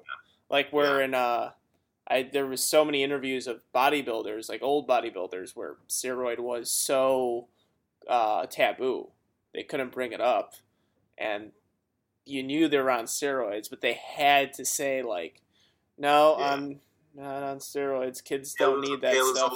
the sponsorships, man. The kids look up to me. yeah, like he like he, and you kind of see them like uh just like fucking begrudgingly like, shit, I have to now like lie and like say something stupid, and their peers know that they're lying and saying something stupid too. Yeah. Uh, it yeah, uh, exactly. It had. I mean, it happened with uh, with Thor. I, I've told this story on this like the thing where he's asked in an E ESPN interview, like if he took steroids, and he's like, yeah. and the, the interviewer was like, what? You take like it's like Yeah. why do you? And then like he could tell that like oh wait this fucking idiot doesn't know that all Yeah. all the greatest strongmen in the world definitely need to take steroids. Yeah. And then he could just tell you like I'm not all right. I'm not answering any more questions on this because he answered honestly. He's like yeah. And then the Yeah. per- and then the, the reporter was like the you know maybe hopefully he could uh get get away from his drug use and do this uh, naturally or whatever. And like you're Oh God, like you're bro. it's like seeing like all of our Oh, communities like you're a fucking idiot. Shut up. Yeah. Like you, you're you're a sports reporter who wasn't given the assignment of covering the NFL, and they put you on this strongman thing, and you have no idea what's happening. That's what happened. Right. But yeah, that's a good one. Uh, nutrition. Uh, calories, macros. How uh, me and Delaney had a really good conversation last episode on this. How important do you say it is to a lifter's success? Nutrition? Yeah. Oh, extremely. Yeah. Extremely. Like I, so it was funny uh, in a Q and A um, that I did. I got asked what I thought the most important things for a lifter's recovery were, and I put sleep and stress as the first two, and the nutrition comes right after that. Mhm. But I think it's vitally important. It's a big reason why, like, so, like with my coaching, one of the things that I'll offer is like I have like nutrition only, and that's for people for like because there's a lot of powerlifting coaches who don't do nutrition, so I offer that for people who just need nutrition only. But if you're a full coaching client for me, nutrition is a part of it. It comes with it because I think that's very, very important. It's like if I'm trying to ultimately, no matter what level you're at, trying to maximize your performance, then I need to maximize your nutrition just from the standpoint of like health, energy, but also your body composition. That's huge. It's like there's there's a big difference between sitting at the top of your weight class and say like, you know, 12, 13% body fat versus sitting at the top of your weight class 18% body fat. Yeah. You know what I mean? Like if you're 183 pounds, 12% body fat versus 18% body fat, you're gonna have way more muscle mass on you. Yeah. And it's like I tell people all the time, like, listen, like realistically, if you want to be like, if you're trying to be like the best lifter in a weight class, right? You want to be the um, the shortest, leanest, most jacked guy. Obviously, you can't control your height. Um, but and when I say lean, I'm not talking about like bodybuilding, like like sub 10%.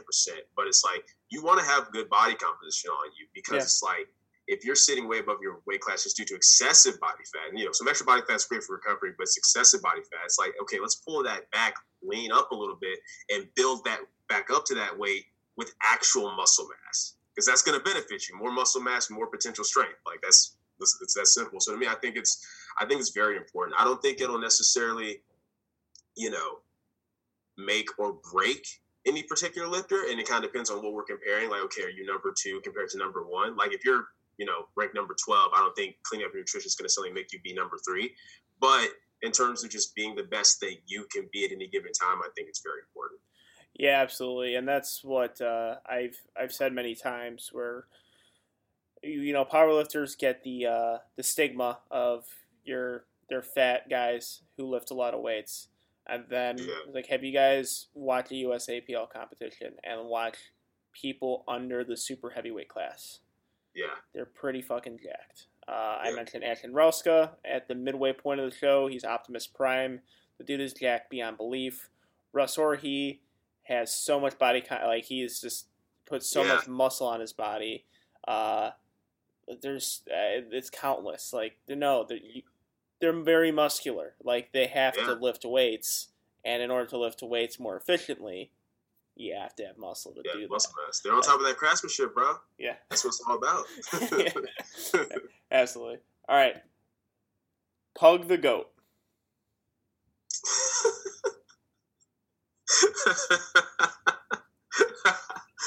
does laughing count? Like, does that does that count as my? Is that as well? Yeah, honest. Yeah, honestly, like just like like laughter, like like that's that's what it is to me. And here's why. Not for the reason people think. Like, dude, a lot of people really hate Pug. They really do not like him. I have absolutely no issues with Pug. Yeah. I've never, me and Michael talk about this all the time. We do not dislike Pug at all. Like the most we ever maybe sure how we felt about him was going into Worlds because we didn't really know who he was, and we just know like, yo, who's this dude? Like, you know, talking noise or whatever. But even then, like, we just aren't very bothered by that type of stuff. And my thing is, look, okay, when the dude has come out on podcasts and stuff and openly talked about, hey, this is why I do it. I'm doing to bring attention. I'm doing this. this. I'm like, I can't. Well, then why would I be upset? Like he's you basically openly admitted that it's not personal. You're not attacking people, and and and even though I sometimes think sometimes it can get kind of ridiculous, I'm usually more entertained by it than mm-hmm. anything else. Like especially when it's him and Taylor. Oh my god, I love that. That is so funny to me because it's like it's like it's like it's like it's, it's like no offense to Taylor, but sometimes he seems like so really bothered by like he's really getting under his skin. And I'm like, bro, like you're giving him what he wants, like by by by getting upset, or even when you're like, I'm not gonna mention his like I'm gonna do a whole story like, oh, I'm not gonna mention his name, bro. We know who you're talking about. You just dedicated five stories to this dude. Like, what are you doing? Like, it's just it's hilarious to me because I'm like, I I don't I don't feel like any negativity towards him, like at all. Like I like I'll, I'll, I'll, have conversations with him. Like he hits me up, we talk about something. Like I'll talk to him. I, I have no beef or issue with him at all. I, I never have.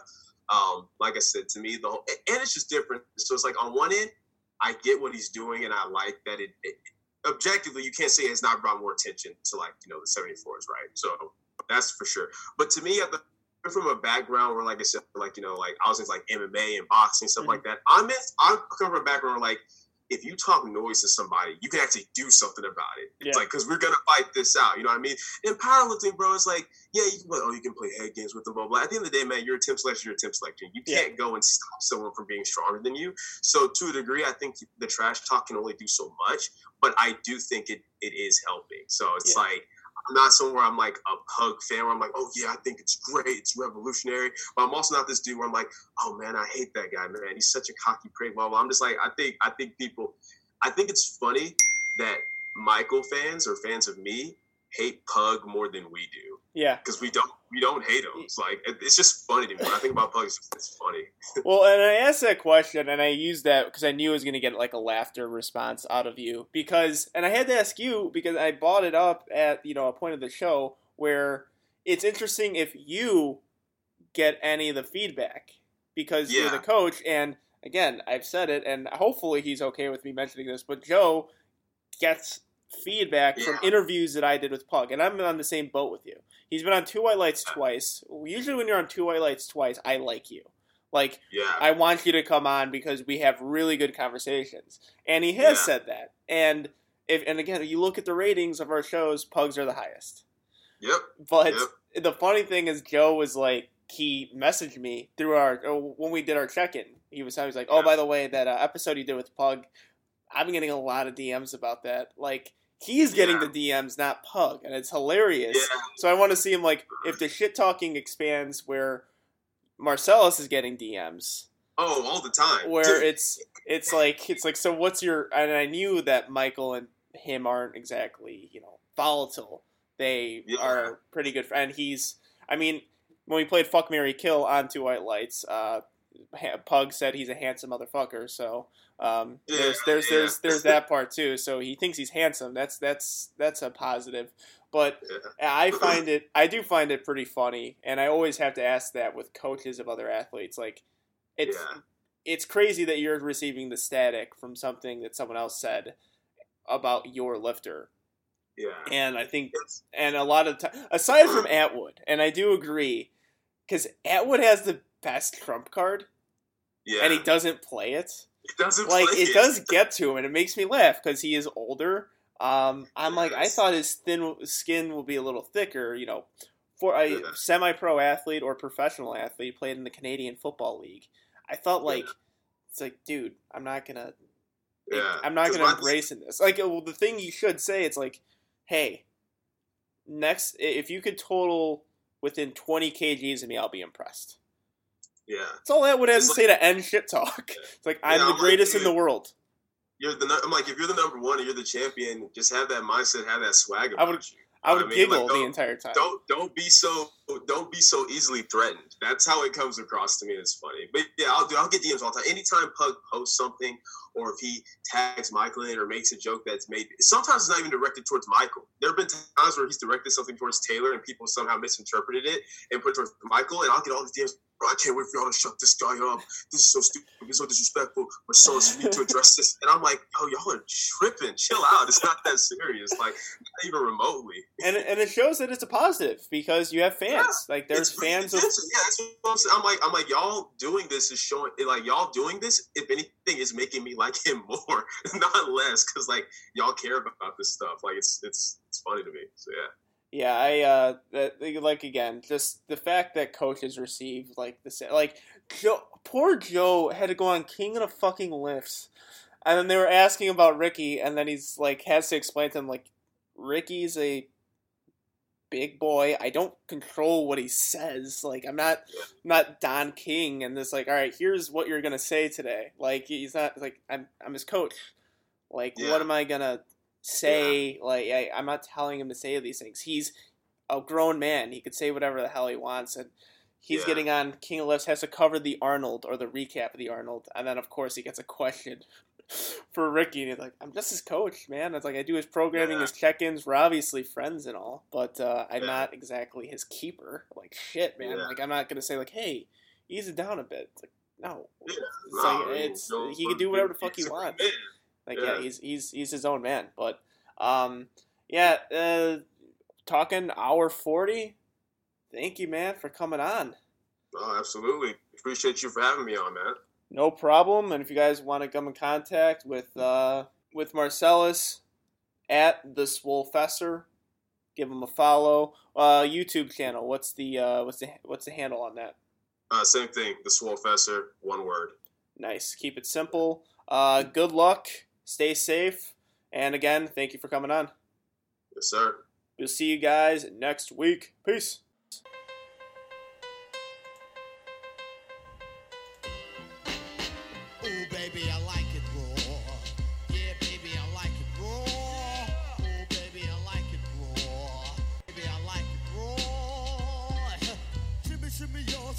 shimmy, yeah.